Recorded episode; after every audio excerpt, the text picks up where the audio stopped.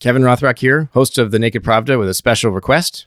If you value Meduza's reporting, whether in English or Russian or both, please consider making a donation at support.meduza.io to help sustain our work. Thank you and enjoy the show.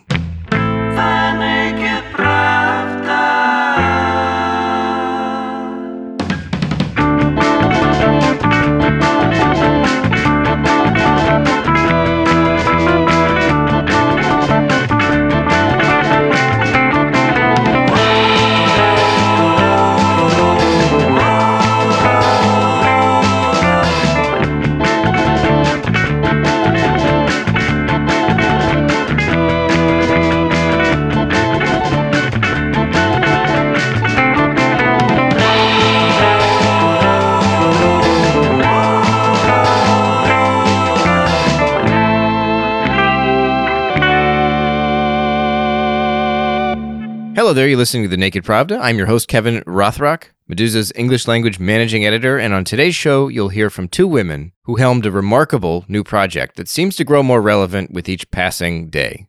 It's called the Ambassadorial Series, and it comes from the Monterey Initiative in Russian Studies at the Middlebury Institute of International Studies in Monterey, California, a beautiful city. Truly lovely. If you ever get a chance to visit, I very much recommend it. The Institute's website describes the ambassadorial series as one of a kind, and that is no exaggeration.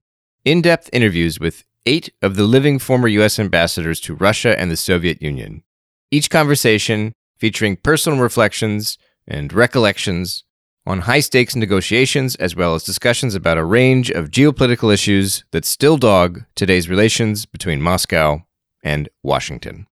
The first interviews were released last year in 2021 and a follow up series with America's key 1990s ambassadors came out just last month in January 2022. Altogether, there are nearly 16 hours of footage, and the Middlebury Institute has made it all available in YouTube videos, podcast episodes, and written transcripts. It's a massive undertaking, and I spoke to the project's two hosts to find out what they learned from talking to the men who were in the room, so to speak, when history was made. The first installment of the series features interviews with all eight former ambassadors. Jack Matlock, who was in office from 1987 to 1991, Thomas Pickering, 1993 to 1996, James Collins, 1997 to 2001, Alexander Vershbow, 2001 to 2005, John Beyrle, 2008 to 2012, Michael McFaul, 2012 to 2014, John Tefft, 2014 to 2017, and finally Jon Huntsman, 2017 to 2019. The host of this first part is Jill Dougherty, an adjunct professor at Georgetown University, a fellow at the Wilson Center, and CNN's former Moscow bureau chief. I asked her, how did this project come together? Middlebury at Monterey really pulled this together.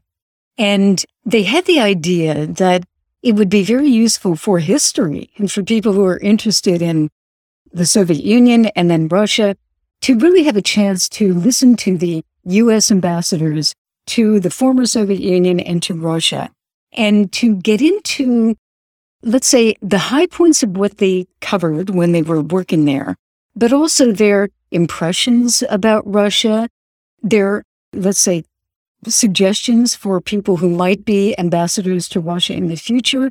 And they asked me to do it. And I was really, really happy because I knew all of them to a certain extent. You know, some I knew quite well, some I had encountered many years ago, but still kept in touch. So it was personally very intriguing and, and actually touching, I can say, to talk with them. And each one was very different. So it's a repository, both on the Middlebury at Monterey site, but it has popped up in many other places where you can access it. It's really fantastic. And we decided to do it both as video. So we did video interviews by Zoom during the early days of COVID. And so that was kind of like early Zoom days. Can you hear me? Is the lighting good? And then we made audio recordings from that and then also did transcripts. So you have three different platforms that you can access. And I find the transcripts are extremely useful both for historians and just people who are interested. The second installment of the Ambassadorial series focuses on the 1990s and revisits the experiences and insights of ambassadors John Matlock, Thomas Pickering, and James Collins. The host of these interviews is Dr. Hanna Notte, a senior research associate at the Vienna Center for Disarmament and Nonproliferation, where she focuses on arms control and security issues involving Russia, the Middle East, their intersection, and implications for U.S. and European policy. She described America's ambassadors during this fateful decade as more old school realists. The sequel that I just hosted and that was released, here the idea was really to say, okay, ambassadors Matlock, Pickering, and Collins represent sort of the old school of US diplomacy, perhaps less reflective of liberal internationalists, but more of sort of realist thinking and, and approach to international relations. And I think I would say to you that that more realist thinking when it comes to Russia is really reflected in the interviews in two ways. There's really a keen appreciation for Russian interests and the fact that those interests can be different from the West and that they evolve in an evolutionary set of conditions that wasn't static throughout the 90s and that isn't static until today. Can you give me like one example so reader, when readers hear that, that's like a, I think that's a very big idea. Like what, what's like one example of, of Russian interest that changes, say, over the course of the 90s? Well, for instance, the way that they looked at uh, the constitution of the Euro Atlantic security um, structure after the end of the Cold War. You know, we, we start in the early 1990s when really and, and sort of Ambassador Matlock goes into this, what transpired in the context of the two plus four talks, sort of Germany's future in NATO. You know, at that point, these ambassador would say the question of NATO expansion to the east wasn't even on the table, and certainly the Russians weren't thinking about it either. Then we get to the mid 1990s and things like the Partnership for Peace. Russia was part of that. Russia was, you know, also the idea that Russia might one day join NATO was on the table. And the way that they looked, I think, at that constitution and, and NATO expansion wasn't seen as so threatening at the time, but it was certainly a concern. But it is when we get to the late 1990s and the first round of expansion and then subsequent rounds of expansions that it's increasingly sort of becoming a problem. Of course, also for a Russia that is then no longer so weak and so preoccupied with its own domestic issues that it starts to think differently about these issues. So that's sort of what I mean with evolving set of conditions. But I think the second realist element here is that these ambassadors also convey an, an appreciation for the limitations that the United States would have in the 1990s to mold Russia, you know, to mold Russia along a sort of Western liberal market economy model, just the difficulties that the West would, would face in that. I think that is also sort of a realist tenet that comes through in these in these interviews. Breaking these interviews and these ambassadors down into schools of thought can be tricky business. I asked Jill Dougherty about the realist and liberal internationalist divides among the ambassadors in her interviews, but she was reluctant to see it this way. You know, that is a great question because as I look back at them, all of them are really professionals in one way or another. Either they are career foreign service people and maybe previous ambassadors to other countries. Jon Huntsman springs to mind. There's a businessman who was the ambassador to Singapore, China, and Russia. And then you have other very seasoned diplomats, you know, Matlock, Ambassador Matlock, and Ambassador, well, almost all of them have really deep knowledge of the region. This is not a posting that you want a novice in. So I think in terms of the way they looked at things, you know, you have to understand that ambassadors are both representing very much representing the policy of their presidents. And they have to, they have to present that and follow it and support it. But they also are kind of the eyes and ears of the United States in Moscow. So you get this kind of dual job representing to the Russians what the United States believes and then examining, talking with people, studying, meeting with people and, you know, the, the most important leaders in the country and bringing that knowledge and interpretation back to the United States. So I wouldn't say, to answer your question, I don't think that it's so much an evolution of the ambassadors themselves so much as it was really kind of a reaction to what was going on in Russia as the leadership changed. I mean, those were enormous changes. During the period of the ambassadors that we spoke with, It was the end of the Soviet Union, the beginning of modern Russia, and then Yeltsin up to Putin and continuing. So if you look at that, the difference between the Soviet Union and Boris Yeltsin is enormous. Then you had the other change between Yeltsin and Putin, which was also enormous. And I think, you know, I'm going back, there was a quote that Ambassador Collins made, quoting, in fact, his wife, who has written a very good book on Russia and their experiences. And her name is Naomi Collins. And she said, when you are in history, you don't know what comes next. And you really don't. This is, I think, you know, as I listen to these men who really know what they're talking about, many times they were in, embroiled in events that were unclear. And so sometimes they had to take decisions that were just kind of the gut feeling, like in this moment during the coup, for example, you know, they, they had to make a decision. Do you go with the coup plotters? Do you recognize them? Luckily, the ambassador, who was, uh, I believe, Ambassador Collins at the time, did not. But if you know what I'm saying, that it's not as cut and dried as it might seem.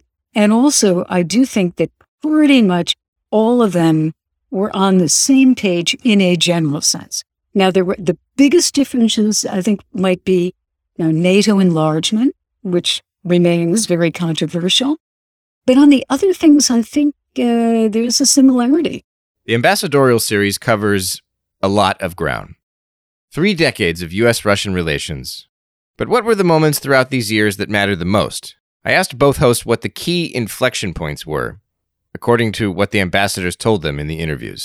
There are a, f- a few moments that that all the ambassadors talk to quite a bit in these interviews. I think the first one is sort of a revisiting of the end of the Cold War and the collapse of the Soviet Union, and this notion that these were separate events. Um, events were very fast paced at the time.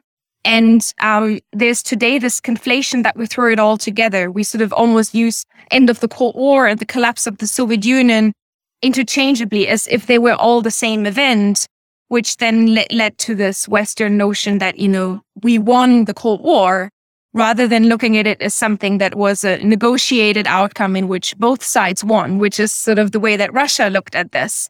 This conflation stood out to Jill Dougherty as well. Ambassador Matlock did talk about that in quite a lot of detail. And he mentioned he mentioned three big events that happened at the same time that he would argue had they were separate events, but we kind of tend to glom them all together.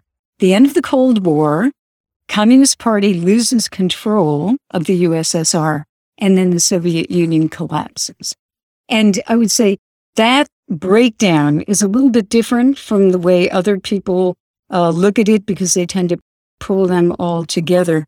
But I think that essential question of why did it collapse? and whose fault or who did it is is a an issue that's with us today. And President Putin has a different idea, certainly than American ambassadors. I personally covered the White House as, as a White House correspondent for CNN at the very time that the Soviet Union collapsed. And I remember, in fact, it, you know, I was low man on the totem pole. I had just started working there that year and I had to work Christmas and found myself, you know, Christmas Day working and covering the, literally the end of the Soviet Union from the front lawn of the White House. And, and that debate, you know, over whether it was our fault, it was the West's fault, which seems to be now what President Putin is moving toward. You know, that they wanted us to collapse and our leaders were probably too weak to prevent it, but it was the West bringing down Russia. You know, at the time when, as I listened to Ambassador Matlock, and then also people who were there around that time, Ambassador, well, he was, I think, DCM, but Ambassador Collins around the time the coup against Gorbachev and then the attack on the White House. I think they look at it in a very different way. And I tend to agree with this that President Bush and of course Secretary Baker, carried out some very good diplomacy to try to make sure that things didn't explode or even implode. And I give the Russian people and their leaders a lot of credit for that, especially Gorbachev, I think, when you look at that period, and Yeltsin. That idea that the worry, the concern at that point was that the place really would blow up, that you would, you'd have loose nukes all over the world, that you would have a civil war, a conflagration that could spread to Europe. These were the stakes at that point. And yes, you know, Reagan was building nuclear weapon, was building weapons and nuclear weapons, etc. But I think when you look at how Bush handled it, at least initially, they they wanted the Soviet Union to continue in a different way, that they felt that Gorbachev could reform it and it would be a nation that could kind of be integrated into the West. That is the biggest issue right now with Ukraine. Why didn't that happen? Why didn't Russia or the Soviet Union just kind of meld into the Western security structure? This is something that the ambassadors all talked about and the implications of the collapse of the Soviet Union on the level of identity of Soviet citizens.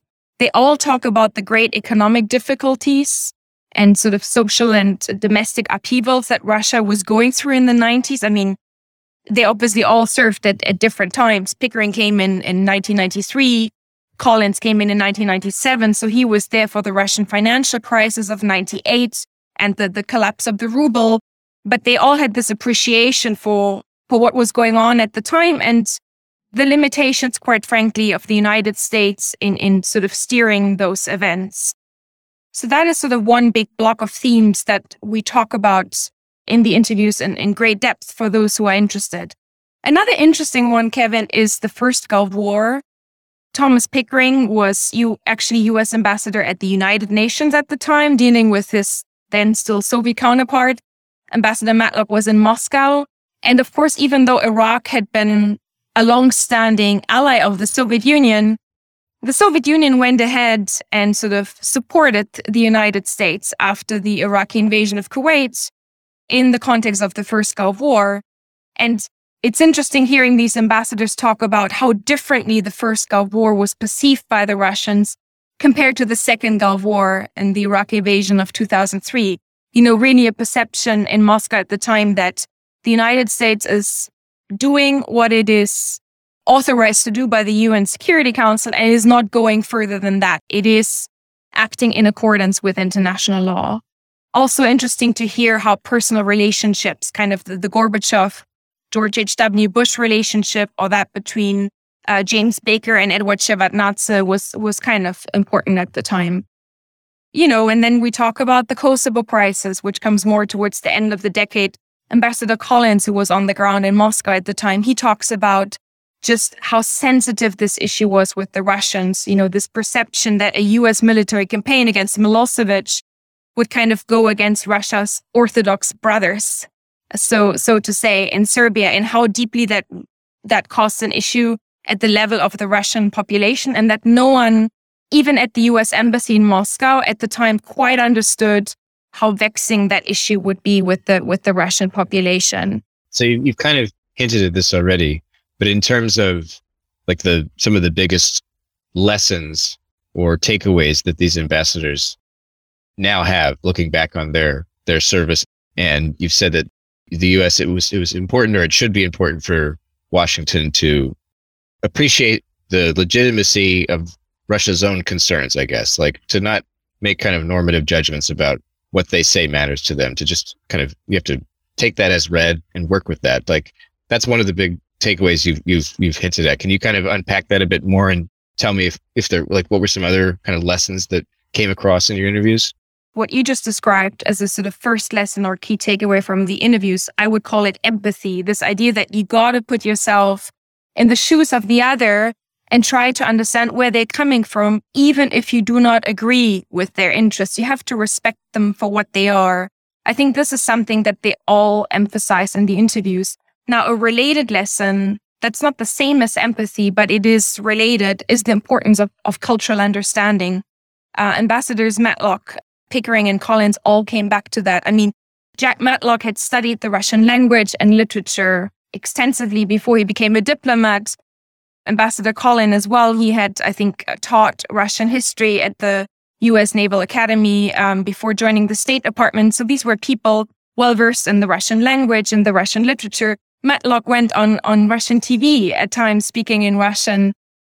And they all kind of say that this appreciation for culture and the cultural context, of course, helps you in developing empathy for the other side. And here I would just say, you know, cultural understanding is not just the Russian language. It's eh, the history, it's economic conditions, the social structure, even social meanings of words. So this was quite interesting. Ambassador Collins suggested to me, you know, when a Russian talks to you about efficiency or security, these notions might not mean the same to a Russian as they might mean to an American. An American might think about efficiency in, in very economic terms. If you can produce X, Y, and Z articles for less money, that is efficient, but that's not necessarily how a Russian looks at what's efficient in that cultural context. So they came back to the importance of cultural understanding uh, writ large. And I would say maybe while Ambassador Pickering didn't have the same kind of professional and educational exposure to the Russian language and to Russian literature as Ambassadors Collins and Matlock had prior to serving uh, in Russia, he had been ambassador to Jordan, Nigeria, El Salvador, Israel, and the United Nations and India. So probably that's as good as it gets uh, when we talk about developing kind of an appreciation for cultural context. Another important lesson that came up is the importance of dialogue. You know, Ambassador Matlock would share some anecdotes where he was being criticized. This is the late Soviet period for going to Latvia while there was a diplomatic spat going on between the United States and the Soviet Union over the arrest of Nicholas Daniloff, this American journalist who was arrested at the time. And, you know, some criticized him for going to Soviet occupied Latvia at the time. And his point was really, you got to talk, even if you disagree. You know, I can go to Latvia and make our point clear, but this notion that somehow dialogue is framed as a reward of the other side is, is nonsensical. Eh, like, how can you ever not talk?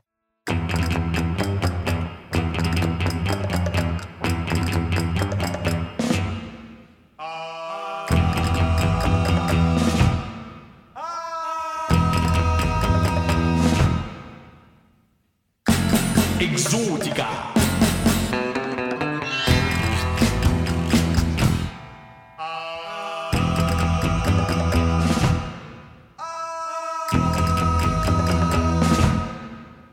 over the course of U.S. interactions with Russia, we kind of there's a shift from Kremlinology, right? When the Soviet Union falls, Russia opens up; it's more transparent. We can rely less on this sort of tea leaf reading and more on these direct interactions and and just looking at what the Russian state is saying openly. And now we've kind of had to return a bit to Kremlinology and and we're we're again interpreting things that are opaque, but at the same time, there's still a lot more data and a lot more openness than there ever was under the Soviet Union. So we're living under this this kind of coexistence of Kremlinology and too much data. How how are U.S. ambassadors managing this sort of this this problem of not enough information, but also too much information? Well, let's go back to the Soviet days. I mean, yes, granted, there was Kremlinology, and you figured out what was going on by looking at the number of people who were on Lenin's tomb during a May Day celebration. Okay. That, that's one thing. But on the other hand, it was kind of a, a group that was deciding things. It was, you know, the Communist Party and the Politburo, etc. Very opaque, but th- then there wasn't a lot of information, period, about world events. We had newspapers, we didn't have the internet. Now you have obviously any type of information. There's polling data about Russia that we never had.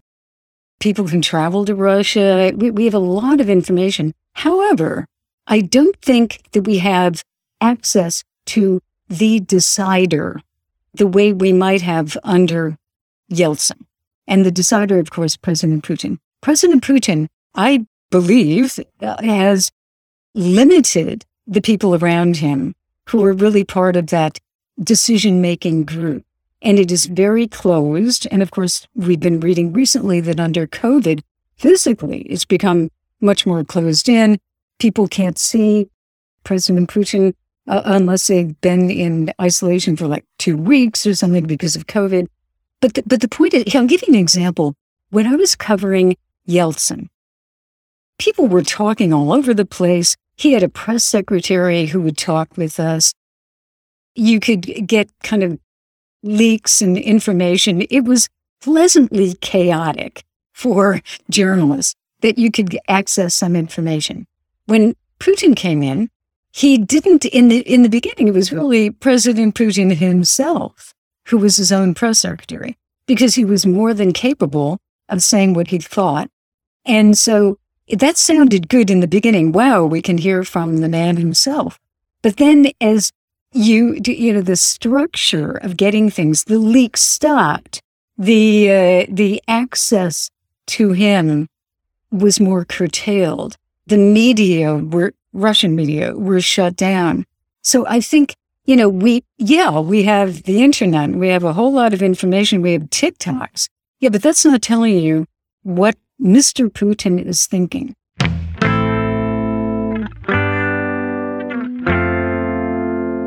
You've been listening to The Naked Pravda, an English language podcast from Meduza. On today's show, we discussed the Middlebury Institute's ambassadorial series and spoke to the project's two hosts, scholar and journalist Jill Dougherty, and arms control expert Dr. Hanna Notte. The Naked Pravda is a podcast from Meduza. It's our only English language show, and I hope you'll recommend us to your friends and uh, leave a review on Apple Podcasts or wherever you're listening. It helps put this program in front of more people. Also, if you value Meduza's reporting, either in English or Russian, please consider making a donation at support.meduza.io to help sustain our work. Recurring pledges help more, but we'll take whatever you can spare. Thank you for listening and come back soon.